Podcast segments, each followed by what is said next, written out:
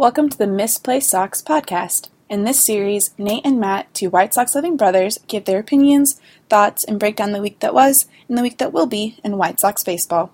Here are your hosts, Nate and Matt.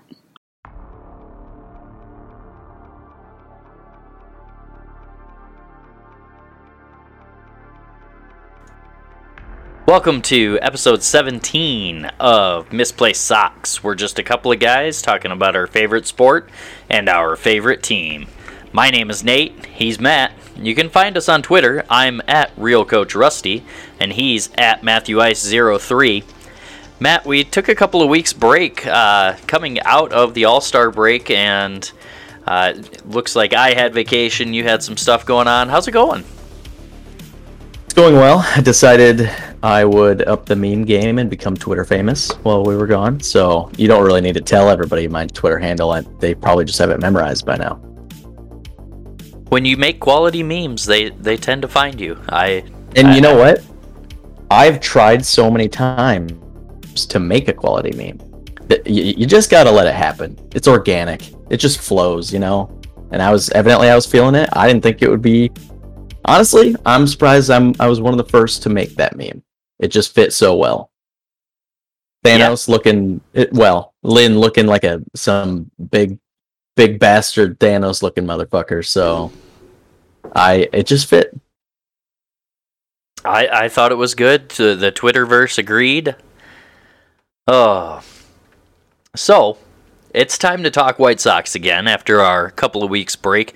The vacation went well. Uh, everything uh, we made it back. We all survived each other. It was the entire side of the family, so it was one of those. Uh, we'll see how much family we can handle for a week. questionable. Surviving was questionable going into it. I'm sure. Yes. Um, questionable going in. Everybody is uh, nobody's playing hurt. Well, we went golfing, and I Yeah. am playing a little bit hurt now because I don't normally golf. So I got done with that. That's and I was like, mm, that's a set of muscles I don't normally use. Ex- that's exactly it. That twisting and like just every muscle that you have to get coordinated going during a golf swing.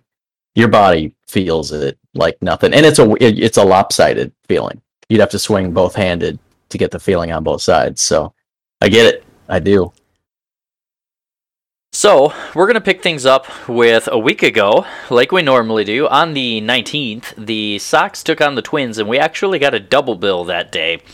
And game one, we got to see Lynn versus Griffin Jax. And Lynn goes seven innings pitched, five hits, one earned run, only a single walk, only four Ks though. The Sox or the Twins, excuse me, were were on the stick a little bit, ready to hit against a fastball throwing pitcher. I'm not that surprised. They kind of tend to feast on those things. Uh, Crochet comes in, throws a third of an inning, gives up the game winning runs, and Burr finishes things up for the Sox. The game actually goes extras, so it goes eight innings, which is why Crochet and Burr got to go throw. Um, it it, it was a tightly contested game. There was a lot of questions by people why Lynn didn't go out and throw more, being only at 90 something pitches. Uh, I thought they pulled him at the right time. Those are situations where we have to be able to rely on the bullpen. So the offense is relatively quiet. Four hits all throughout the day. They only end up putting up two runs. They tried to mount a comeback in the eighth inning. They get one run across. After giving up two in the top of the eighth, though, it's not enough. So the Sox lose game one, three to two. They come back for the nightcap, and that game again super tightly contested. It's two to one after the second inning, three to one after the fifth.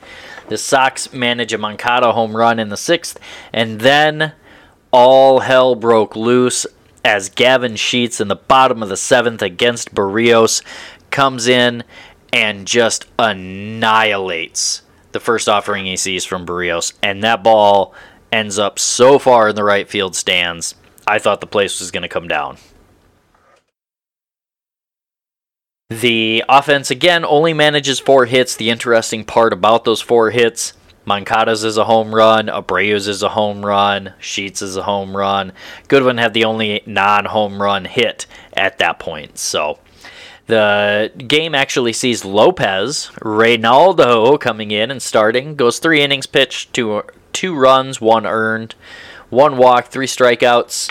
Uh, on the whole, not a bad outing from Raylo.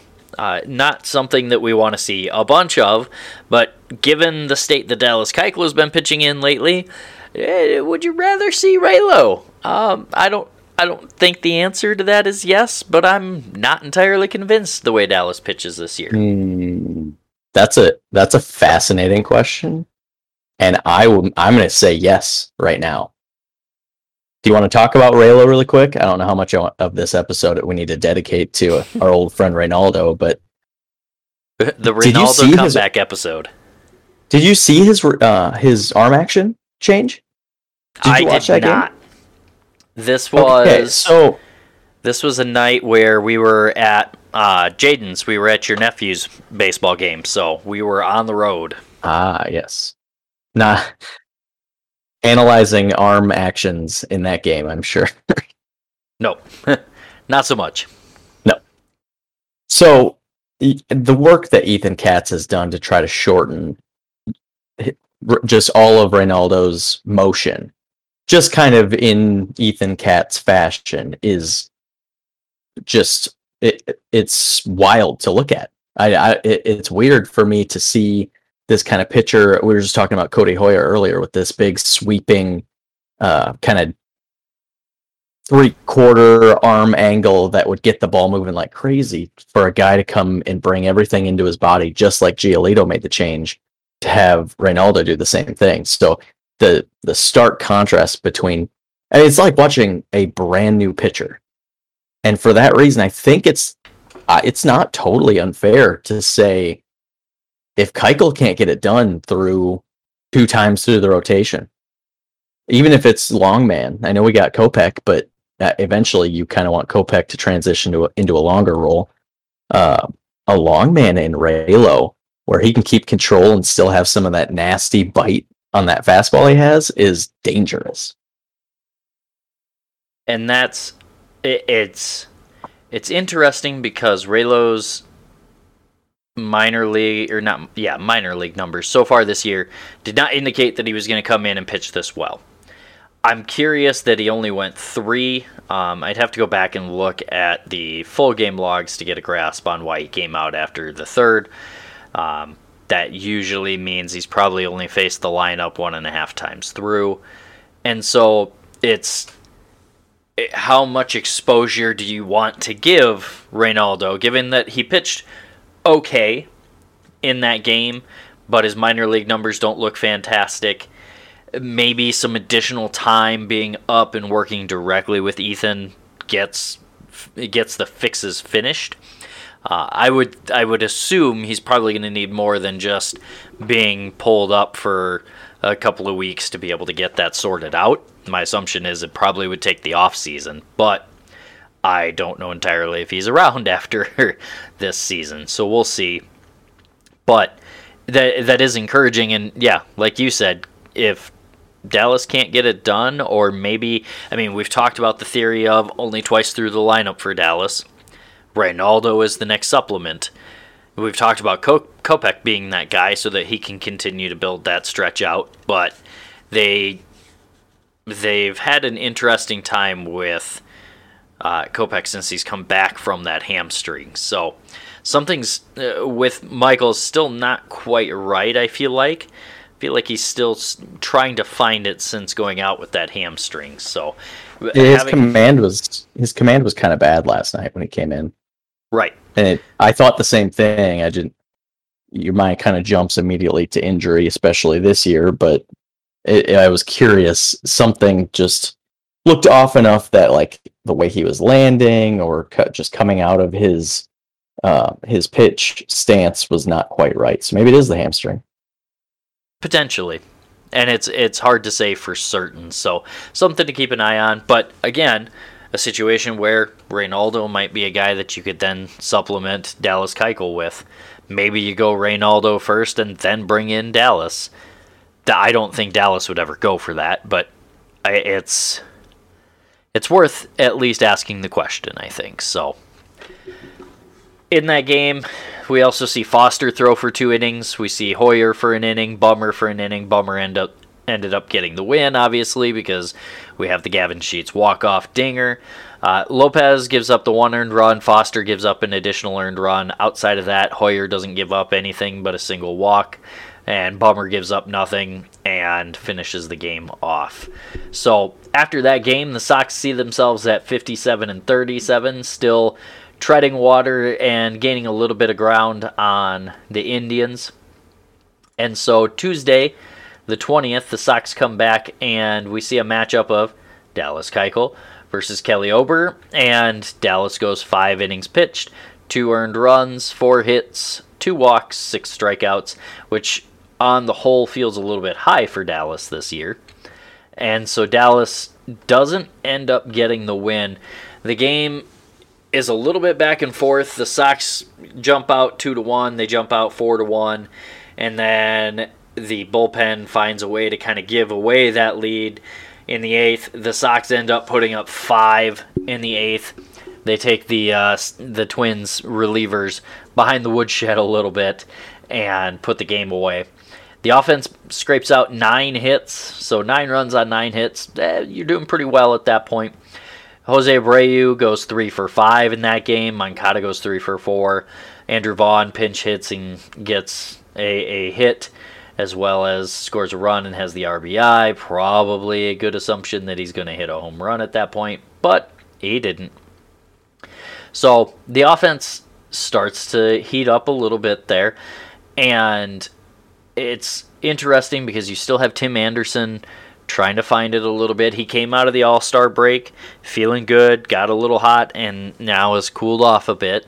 So, and, and we'll talk about that a little bit later, I think. But the the offense scrapes out those nine hits. Jose Abreu has a little bit of a breakout game. Uh, Yoan Moncada has a little bit of a breakout game, and you start to feel the wheels kind of start to turn a little bit. Momentum starting to build. Kopech comes in for two innings and relieves Keuchel, kind of like we've seen be the plan.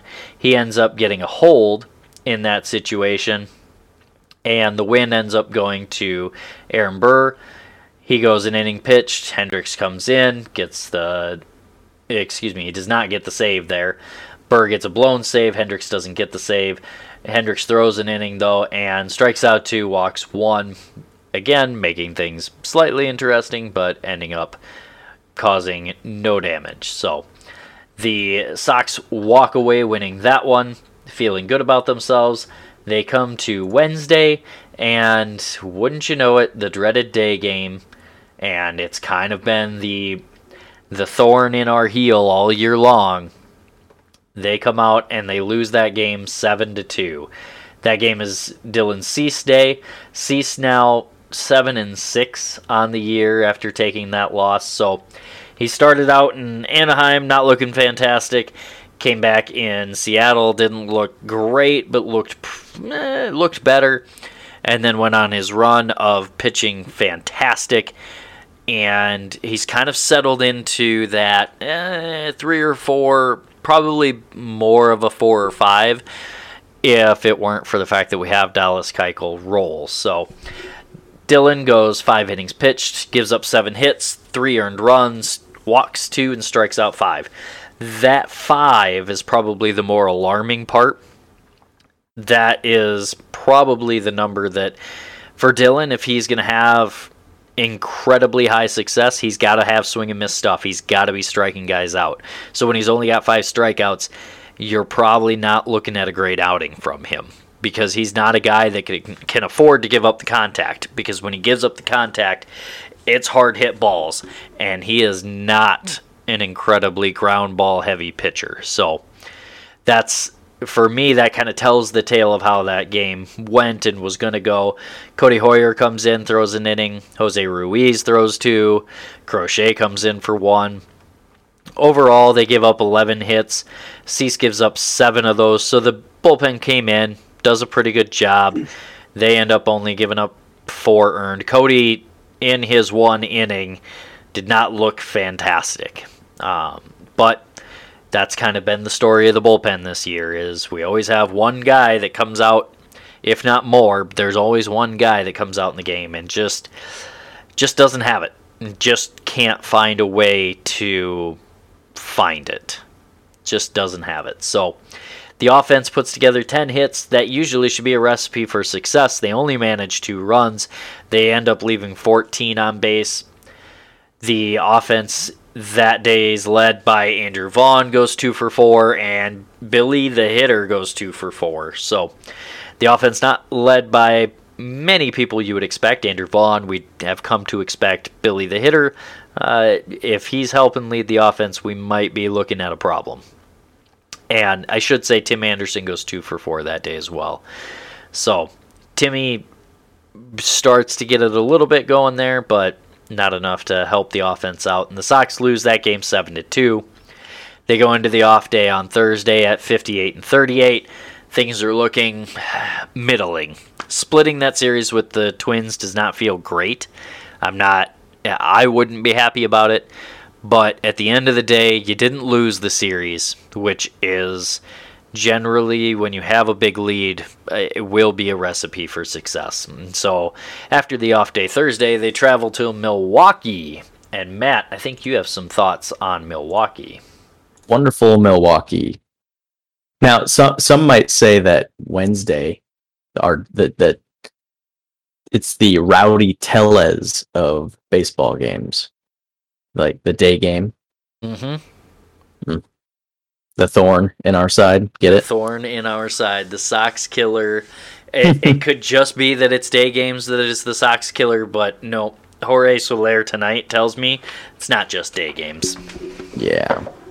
He's he's making a case for himself, but Tellez and I'll get into a little bit why he was uh, a easy nominee to the Sox Killer Club but first of all, I'll, we'll go chronologically here talk a little bit about uh, that first game on thir- Friday, not Thursday, Friday. Really, I want to bunch together Friday and Saturday because I think they were equally disappointing, and I have a theory as to why the Sox had not necessarily struggle uh, their struggles with scoring runs, but um, why they were giving up so many runs. So Sox lose one to seven on Friday, and they lose one to six on Saturday. The ga- the Saturday game, that was an error, but Aaron Bummer, Bummer fest. You know, as as we have seen many many times throughout this year, he came in and gave uh, three runs up in the uh, oh what inning was that? He came in in the seventh inning stayed for two thirds of the inning, gave up three runs. Uh, his ERA up to four nine six. He just he has been disappointing to watch in most of his outings this year, and uh, props to the Sox and props to La Russa for continuing to believe in him and and look to give him the opportunities to get right, but he just hasn't done it. So it, it was a combination of Bummer and Burr collapsing, giving up six runs in that seventh inning, uh, and that was the end of it for that one. On the other side, Rowdy Tellez puts together three RBIs, um, has himself a night on two of those RBIs were solo shots that night. And then if you look at Friday, he had a couple of RBIs as well to uh, tack on to that seven run victory or seven to one victory that they had over the Sox. So really, I think those are for different reasons, equally disappointing games, but games where I am curious if the two pitchers that pitched those two games, uh, or not two pitchers, but the starting pitchers, and Giolito did pretty well against him, but Rodon and maybe looking at Bummer and Burr, are they? Is it? Do you do you think that there's a potential for an Ethan Katz mentality or kind of the way he prepares pitchers to go into some certain lineups that is almost Belichickian. And by that I mean, do you think there's the potential that they focus on kind of the guys in the lineup and how they want to attack them? And they make damn sure that they're going to put those guys away. but that there might be some lapse then that creates opportunities for guys like Rowdy Tellez, for guys like uh, Freddie Galvis, Gleyber Torres when he's struggling. Some of those guys that maybe they're not uh, slouches by any means. We're watching this game tonight. Jorge Soler, not a slouch, but really struggling this year. The potential to kind of overlook. I, I, struggle with saying overlook, but the the potential to maybe not be in the mindset of worrying about those guys when you have other guys to worry about in the lineup. I I don't think that's an Ethan Katz problem. Um, I you think it's just a focus problem from these guys, like certain guys? A hundred percent, because they these guys go through the scouting reports, they go through the splits and where they're hot, where they're not. They go through the game plan, and so it, it, I have to believe that the situation is that they're going, okay, this is a guy that is struggling. I shouldn't have to bring my ace stuff to the plate on this guy.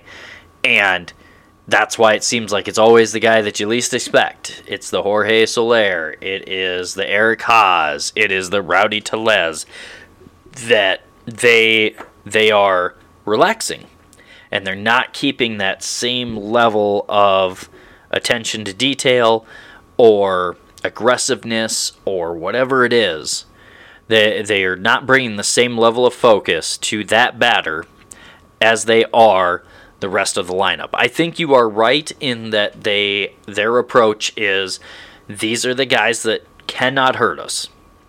We cannot allow them to hurt us. But the problem is the White Sox pitchers are taking that and they're I'm going to say taking some liberties with it if you will and then going okay if those are the guys that can't hurt us and we have to make sure of that.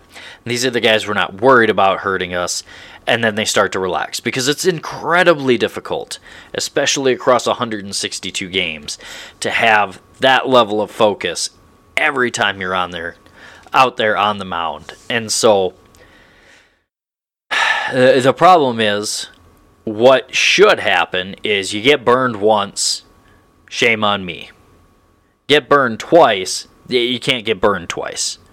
There's an old saying in Tennessee, I know it's in Texas, probably in Tennessee, that says, fool me once, shame on, shame on you. If fool me, we can't get fooled again. And so... Well, sure you can. I mean, frickin', it's been doing more than more than it's not at this point. Mm-hmm. So I, I, I guess I would even take it one step further. I guess is my point. I to see it and its confirmation bias, I know, but because we watch this team and we see some week in and week out some of these guys that beat us when they shouldn't. I, I don't see that happening to other teams. So I, it makes me makes it feel systemic. It makes it feel like an organizational problem more so than an individual problem. Um, I would guess that it's probably happening to other teams. It probably is a little bit more hidden because we are one of the top pitching staffs and one of the top top starting rotations in baseball.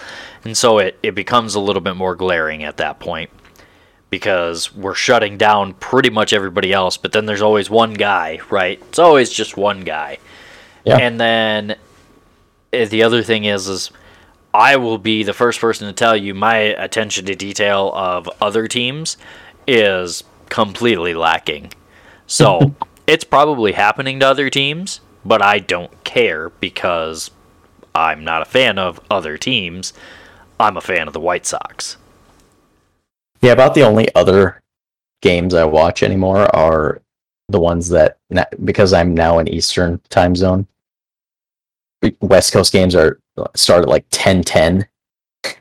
And the Sox game is just ending, and I'm like, oh, I want to watch some more baseball. So whoever is playing that night right. at 10 10, I'll turn on. But that's about the extent of it. Maybe a little bit of red stuff since I'm in the proximity now, but that's just because they're on the radio when I'm driving home from work.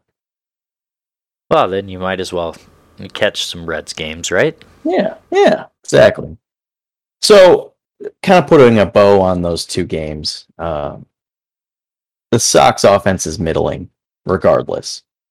Rowdy Tellez can hit four solo shots in a game if he wants to, the Sox should be putting up, and they are by runs per game in 2021, putting up more than four in a game.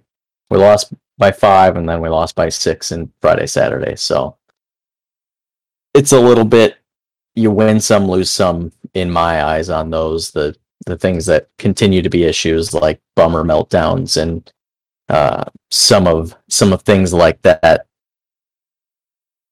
They they're still issues, and they're going to continue, I think, to be issues. This bullpen isn't going to be exactly what we wanted it to. So I don't want to belabor that point too much more because really the game in this Brewer series that was really exciting was that uh, that Sunday night game on ESPN, getting some uh, national attention. And what's interesting to me is another is two smaller market teams that you can call if you want to call Chicago a small market team.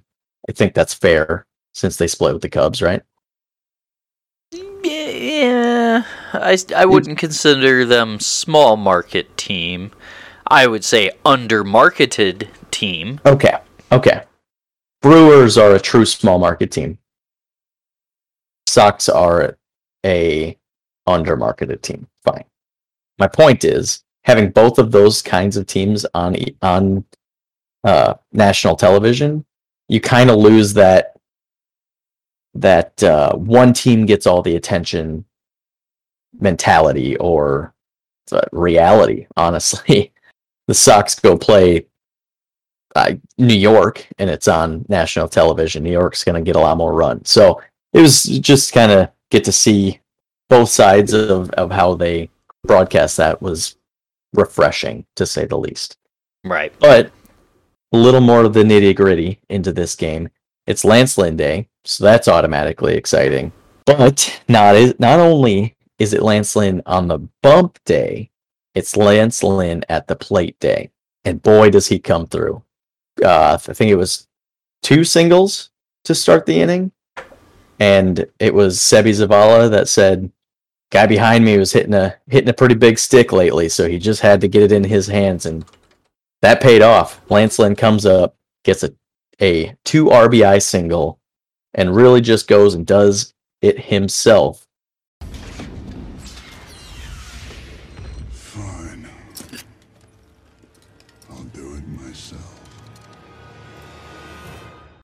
with what amounts to the game winning hit in that game. He comes in and kind of feeds off that energy, continues to just pound the strike zone with fastballs. And despite a cutter that he got a couple of really good strikeouts on, not being uh, that accurate all night long, he was able to kind of control that uh, that four seam of his and pinpoint it. And let me look and see it's another thing that I didn't look at was how many strikeouts he had last night. But within the first couple of innings, I think each of both Woodruff and Lynn had like six strikeouts in the first two. I think they both are in the first three, I should say.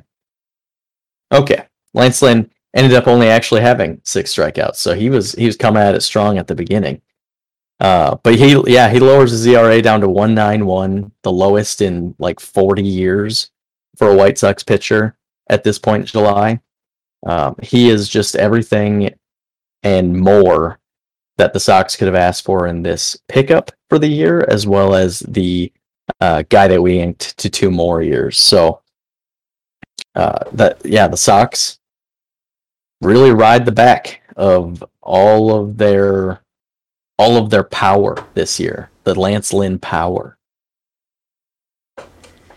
And uh, really riding the guys that uh, should just be the ones knocking the cover off the ball. The Cease and the the Lynn. You know, the guys you expect to just mash.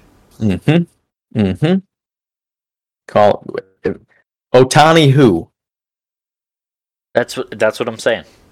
Like that guy, I don't care if he hit a hundred home runs in the home run derby. He's got nothing on this White Sox saw- pitching staff. I did see a, a pretty good tweet where it had Lance Lynn and Ohtani side by side, and it said "spot the difference." I thought that was pretty funny. Uh, so, the Sox get one of three against Milwaukee. And I know you have a topic that's burning a hole in your pocket. And I I have thoughts, but I'm going to let you take the steering wheel here. I'm going to let you drive. Okay, well, if I must, I, I will say, every whenever you write something, it is a very good idea to let it sit for a few days, a week, however long, and come back and read it again. You will often find, You sound You like a a lot of- jackwagon. you, well, That's you make a lot of grammatical you, you make a lot of grammatical errors. Some of them change the entire structure of the sentence and maybe the meaning and you don't always me- mean what you said when you originally wrote it. Now i'm saying this i could just tell the podcast listeners whatever i wanted them to hear but i just want you to know that sometimes it's okay to change your mind. As i like to tell anybody that is it's okay to be wrong that being said, I still don't believe in this team's success wholeheartedly. Now, I want to celebrate all of the successes that the Sox have had up to this point. I mean, what are they, nine and a half games up or nine flat now? Uh, after tonight, nine flat. Nine flat, that's right. That- After that game, is that is that with the final that just came in the game tonight? It should be yes. Okay, well, that uh, they're up a, a, a margin, quite a bit of a margin that makes it look like it might be hard to be unseated, even if Cleveland starts to kind of plane out a little bit. But the 2005 team, the 2006 team in that first half, and really now are as much fun as I can remember having being a White Sox fan. But there's always a but. Always. I'm still I'm still skeptical of the long-term staying power of this team.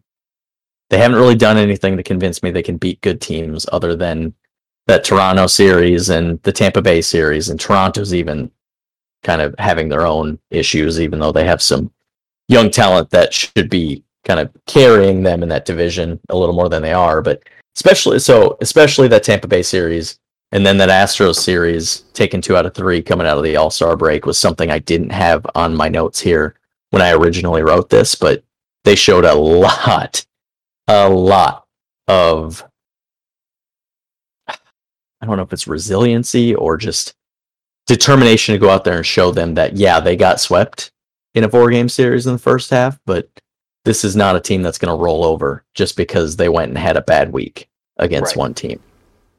So that definitely changed my perception on a lot of the things that I wrote down here. But the numbers don't change, uh, at least for the first half. You still had to get pretty lucky in the in those series against the Blue Jays and Tampa Bay, and they were got really unlucky in that series against the Astros in the first half that they got swept. Uh, it's just not enough to show me though that you're going to be able to go in and win a, a seven game series against anybody on any given night. I mean, it took Glasnow getting hurt in that Tampa Bay series to get one of those games because I truly, I mean, he was he was walking away with it before he got hurt that game. It took some great Dallas Keuchel in that series, which we have seen very few glimpses of it, but at times Keuchel can be great. We just got done talking about how not great he can be. Uh, so running into great Keuchel helped a ton. It's just a lot of fortune. It's just a lot of, and the biggest fortune of it all has been the division that the Sox play in this year. Being unfortunately, fortunate and unfortunate, um, that the most of the Central, NL and AL for that matter. But most of the AL Central is below 500. I believe at the break, Cleveland was either one game under or at 500, and they were the closest to the Sox. So the team is below 500 in one run games. Their record against teams above 500 is below 500. It's 23 and 24. Their record against teams above 500 is 31 and 11. And again, a lot of those come against teams in the Central. Now I know you're going to argue me on all of this, but you are you were the biggest proponent for this fact before the game before the season started, and and all of last season in that 60 game sprint. That yeah, we we made it to the playoffs. We had a good a decent record. We're having a decent record now, but it's not about how many you beat when you get to the playoffs. It's who can you beat. Mm-hmm. And it, to to kind of piggyback on that too, it's frustrating to look at the record and go, "We're a good team," and then watch us play other known playoff teams and perform in that fashion. And then look at the deadline and watch the Padres pick up three guys. And then watch the A's pick up Chafin from the Cubs tonight and then look at the White Sox for the last week and go, okay, your needs have been very, very glaring for a, a relatively long time this year. Yeah. And have have done nothing.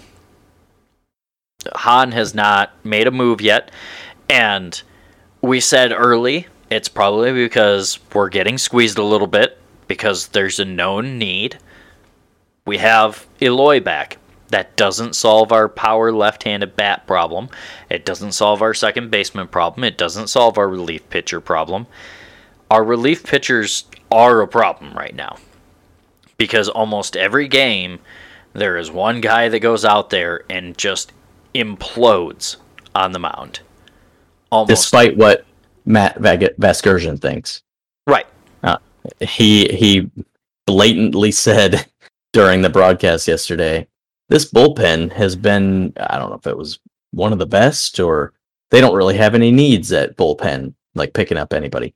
It was, that was, if there was any, or if there was ever a uh, glaring reason to say that national broadcasters don't care about the Sox or whatever you're you're uh, saying about that whole situation.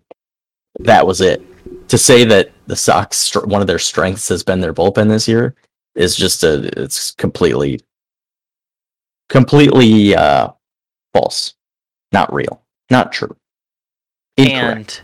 and if all he's looking at is liam hendriks then yeah. for the most part he's right Liam yeah. has had a couple of games where he's gone out there and he himself has imploded and not got the job done.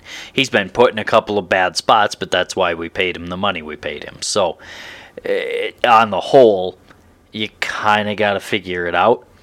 But that does tell you he probably isn't looking at the whole picture because the numbers are not pretty when it comes to our bullpen.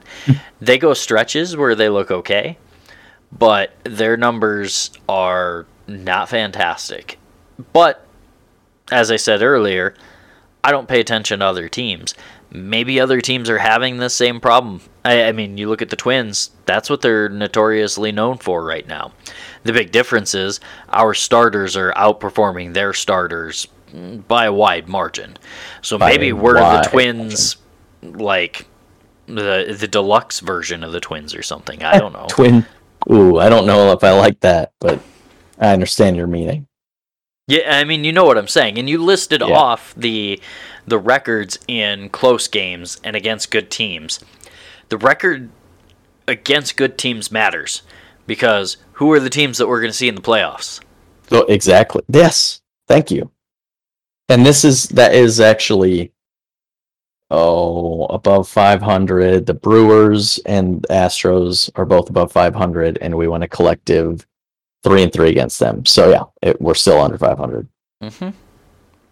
So it, it's you can tell me oh it's all part of a 162 we're we have this lead whatever you want we very clearly have gaps in our roster and we very clearly have gaps performing against good teams this all could be uh, um, as joey tribbiani would say moo point uh, it's like a cow's opinion it's moo it doesn't it doesn't mean anything um, come september because the offense could get incredibly hot, the pitching could maintain, and then all of a sudden we are world beaters at that point.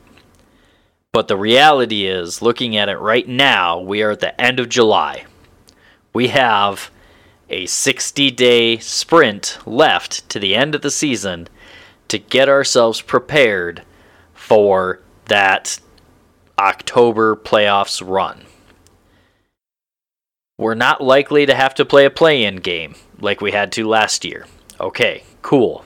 That's great. Then we're going to have to try and win a five game series.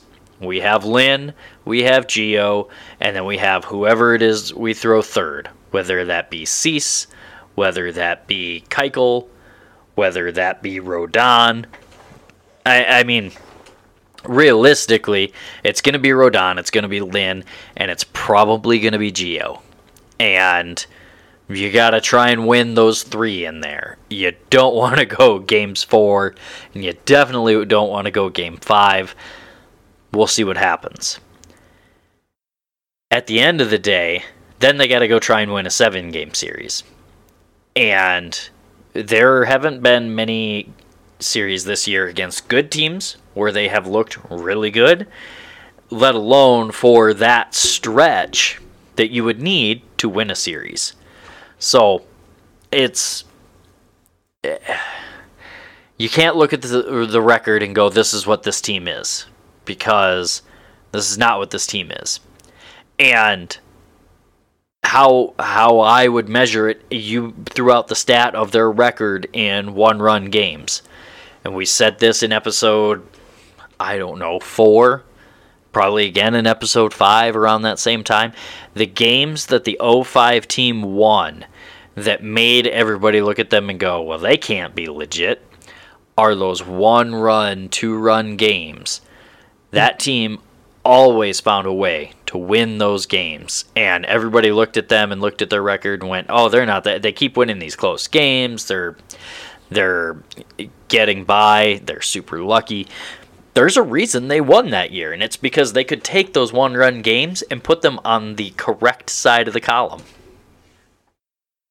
Yeah, I mean, once is an accident, twice is a coincidence, three, four, five, six, seven, eight, nine, ten times that you succeed when you could have failed, and you start to think there's it's not just random chance anymore. It's not just a random pattern of occurrence. It, this is real. This is something that you can chalk up to the heart of a team, to the talent of a team, to just uh, being a good team, you know?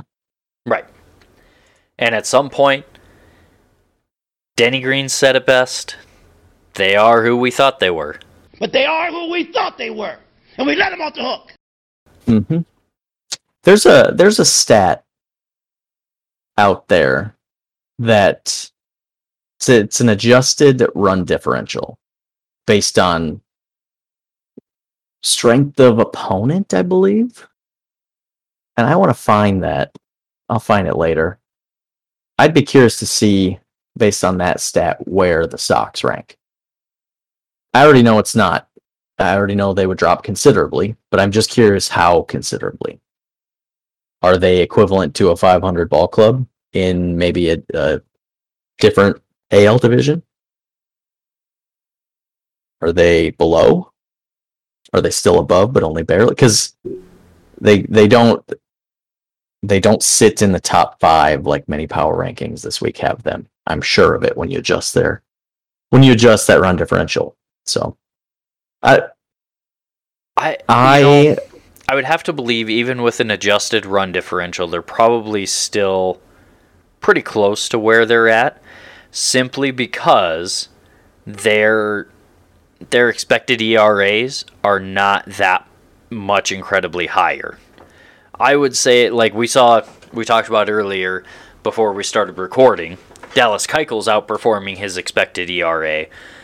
But beyond that, it, it, it feels like they're pitching well enough that they're not the underlying numbers don't go, "Oh, this is an alarming. They got they're going to come back down to earth." Everything that we see so far is actual real. It, it it's Right. real pitching. Their underlying numbers say this is what they should be doing pretty close to. So, I I would have to believe even given a regression in the run differential, they're probably pretty close to where they're at regardless. But that's purely speculation on my part.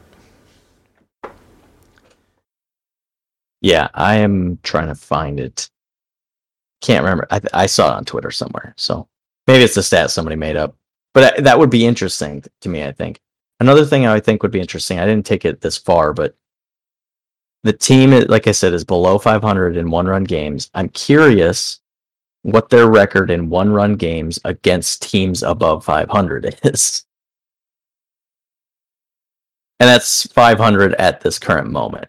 Like when I wrote it, it was the I that was too much work for me to try and go check each record as the game as the season progressed for each team. I said screw it, and I just picked where I was at. just went with what I had. Yeah. So all that being said, it boils down to this team is going to look a lot more like what we thought it would at the start of the season as we go forward with Eloy coming back. At the time I wrote this, I didn't know when he was coming back. Uh, I I think I knew that it was relatively soon, but he hadn't been cleared for anything yet. Um, he's back, and I don't think he had that great of an outing tonight, but he will get there. Robert is starting his rehab assignment. Uh, the bullpen is getting a little bit healthier. I know Bummer came back, and maybe that's not to the um, not to the benefit of the Sox bullpen at this point, but if he can come back and, and find some form, healthy is healthy in that regard. We got Kopech coming back from the hamstring injury. We got oh uh, Marshall will be back at some point. So this team is going to get back to its uh, with the identity that we saw at the beginning of the season. But that's going to present some of the challenges um, of trying to trying to create rapport with each other uh, for some of these guys that have been out been out for so long to try to fit guys back into the lineup and shift things around and lose some of the chemistry. Like what what happens to Billy the hitter? What happens to just some of these guys that are are filling these positions that have kind of made themselves into White Sox teammates, just with uh, some some small moments like Billy putting the uh, bubblegum hat on last night. I don't know if you saw that. It's just, I mean, these guys are loved by the teammates, by the fans.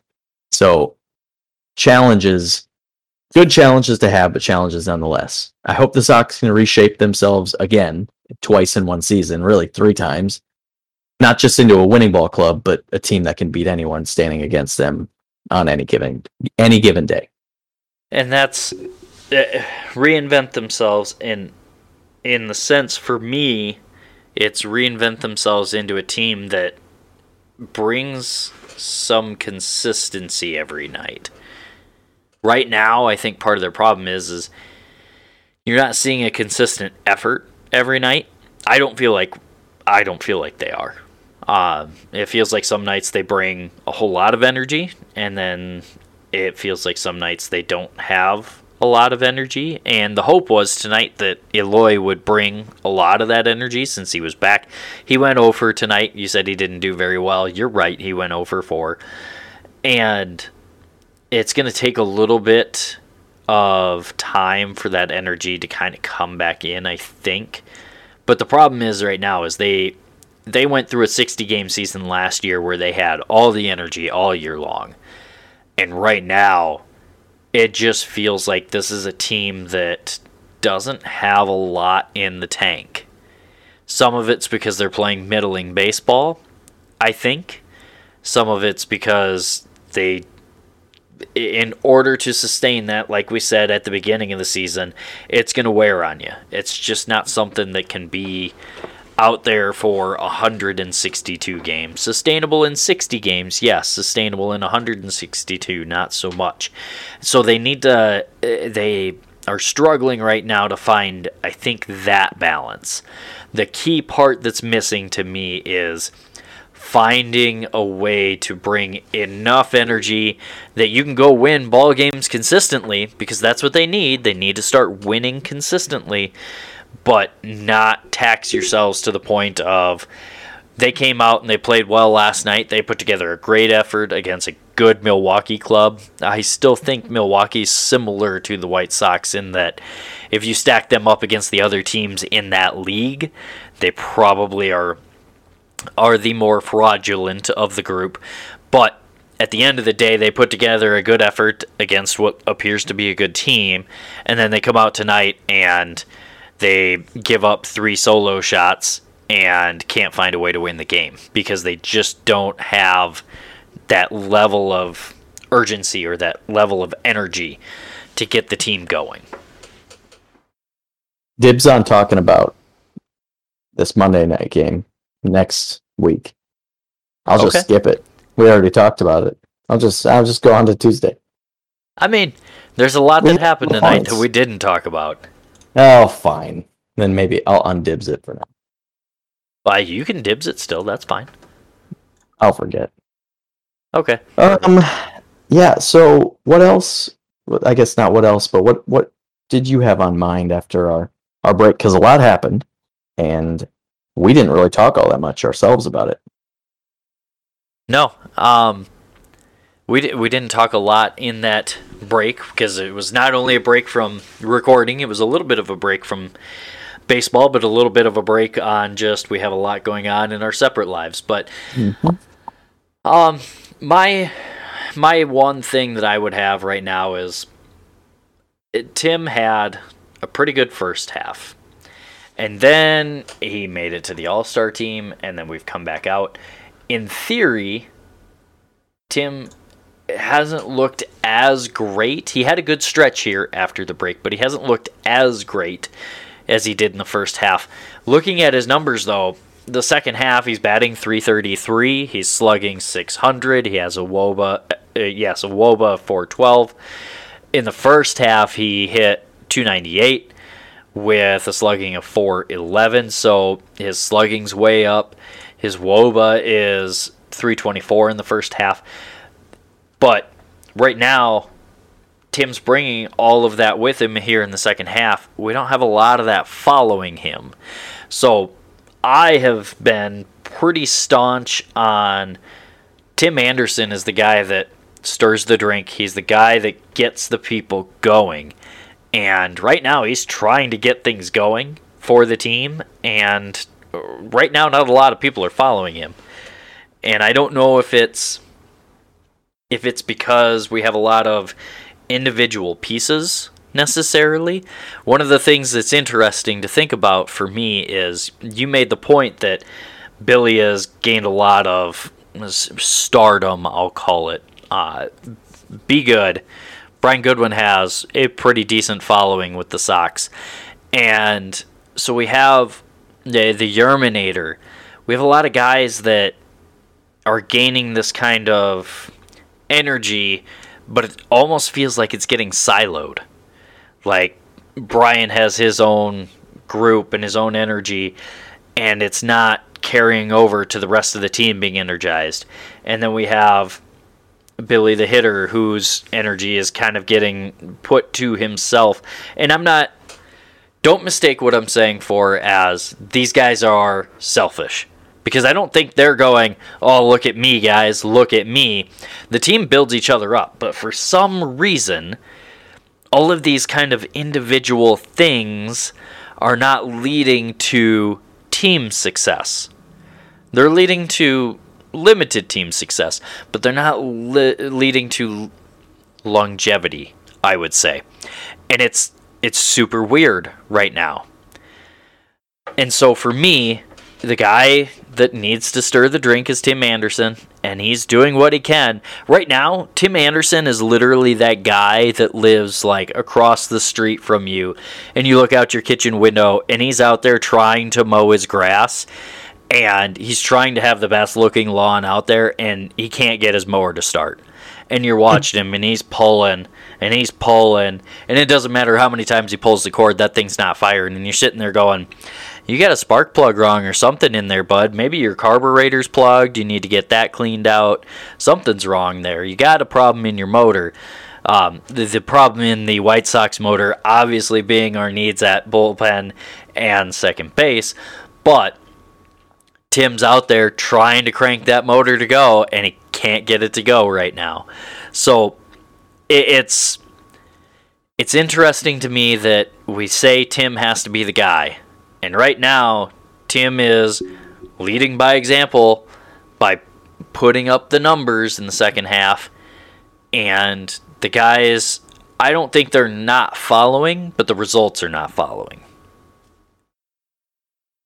Yeah. Um, we all kind of we've seen the leadership of Tim Anderson and we've seen what he can do with the stick, and we've seen his defense improve. We've seen a lot to love, and really good reason to want to put him in that position as the guy that this team needs for for that energy. But maybe maybe this team needs to look elsewhere until he figures it out, because he will. But everybody's got to recharge the battery. I mean, you you know that, Mister Mister Farmer's Tan, coming off vacation. Yep. So it's got to happen sometime. You know, I just I love Tim Anderson, but maybe let's ride a Lance Lynn for a little while. Maybe let's. No, oh, that's very nice. Looking bronze. Well, here's the thing: is I was trying to show like you can't see it, but no, there's like three bad. levels to this tan. Because there's the like super dark that starts at the like three quarter sleeve length. Because mm-hmm. when I was mm-hmm. golfing, I was like, oh, I don't need to burn my entire arms off. I'll wear my baseball shirt, which is the three quarter sleeve. So there's that line. And then there is the farmer's tan line further up the sleeve, which is where my norm- my normal t-shirt sleeves are at. So mm-hmm. you're you're making fun of my farmer's tan. You don't realize there is levels to this shit. It's thought out. You really put a lot of thought into it. I like I like the gradients on my arms. Hashtag 2021 things. It's less noticeable then.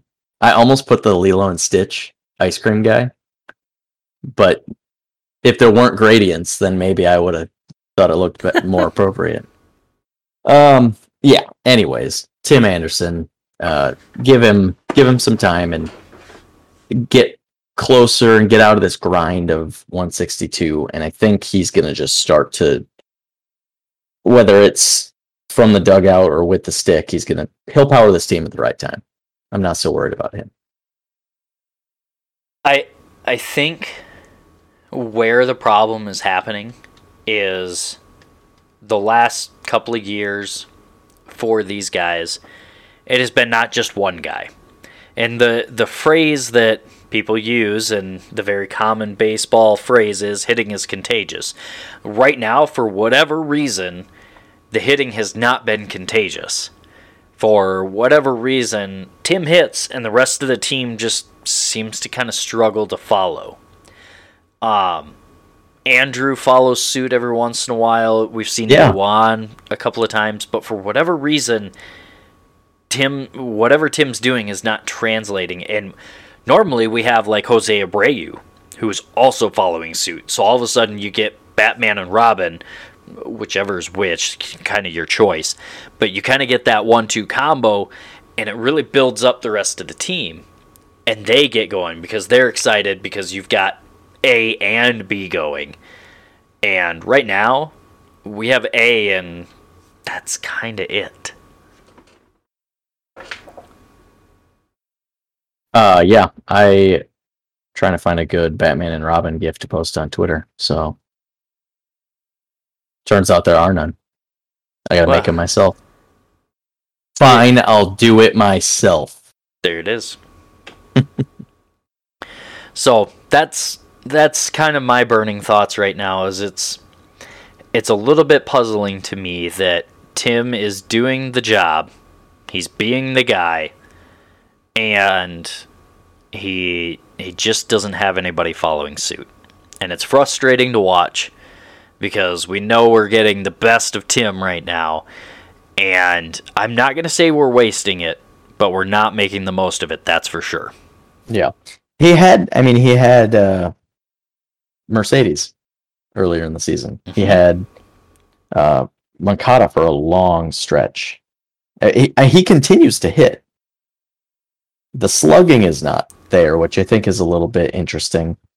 Um, but his slugging has kind of decreased as he's started to try to lower his K rate over the last year and a half or so. And you see a lot more just kind of slaps to to the short outfield. So One Yeah, one thing you'd that uh, the CBS Fantasy Baseball podcast was talking about is his his launch angle in the month of July, I believe was the sample size they were talking, is up by I think like three degrees or something. So yeah, that will lead to the slugging starting which I mean we can see the slugging's creeping up. He's at 600 now versus in the first half he was slugging 411.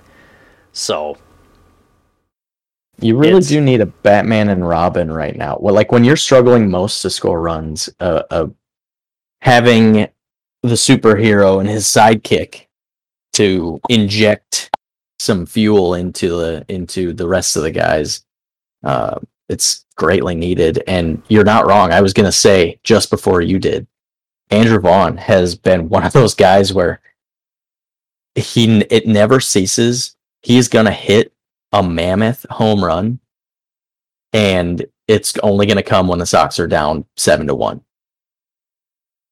Like he's never gonna give up. He's always gonna go out there and give you really good at bats, and uh, even when you're down by six runs in the top of the ninth, you know. But there's nobody else there to back it up.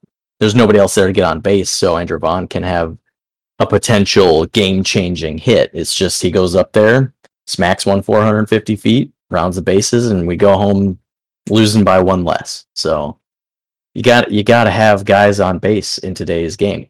To you need the you need the two, three, four run shots to to really carry yourself. and that's uh, we we talked about that in one of the Tigers series, one of the first series with the Tigers. Mhm. Eric Haase kind of went off, and we and we said at that time one of the things that the Sox had done really well up to that point was avoiding multi-run home runs. Yeah. They had given up a, a mm, I would say okay number of home runs, but they did a really good job of limiting the damage to it because it was solo shots. That's the problem that they're having now though is they're hitting they're definitely hitting more home runs, especially in the month of July, but they are not getting guys on base around them to actually make it punishing.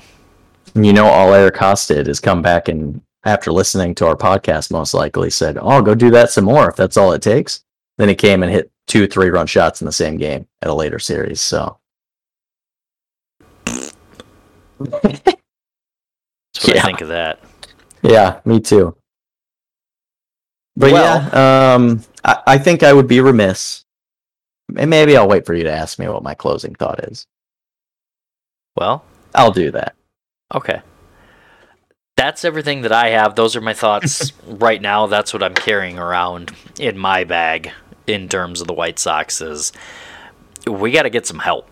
We got to get somebody in here. We got to do something to change the energy in this team right now because the energy I don't think is bad around the team, but we need to change it in some fashion and that needs to come in some form of the bullpen needs to become lights out and just start nailing down, or we need to get somebody from the outside and bump up this lineup. We've only had one game of Eloy, so Eloy might be one of those guys that is the catalyst, but after one sam- one game sample size, it's hard to say. That's that's what I have carrying around. So I think now's a good time for some closing thoughts. How do you want to round it out?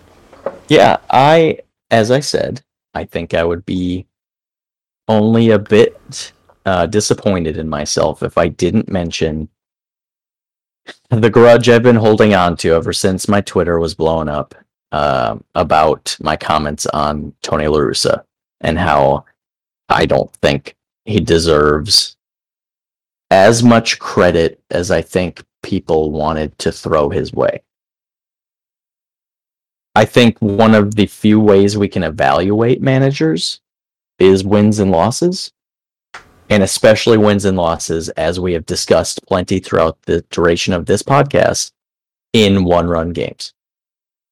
And if what you want out of your Hall of Fame manager and the guy you're hoping to take you to a World Series is a below 500 record in those games where uh, not just the quality of your team is shown up against the quality of other good teams, but the quality of your decision making is amplified because there is so small room for error. If that's what you're going for, then you could throw credit his way all you want. That's I'm not there yet. I'm not convinced that maybe it doesn't matter that much. I also don't know that managers in general, on the grand scheme of things, matter all that much as far as wins and losses, but it definitely matters the most in close games. So I think there's a lot to look at and unpack, and I don't really want to have a bunch of angry people in my mentions again. So I'll leave it at that. I think that this team can be better, especially against higher quality opponents. I think they can be. I think there's something to be said for uh, now's the time to experiment. Tony's still trying to learn the team a little bit. I don't think he is um, invulnerable to criticism.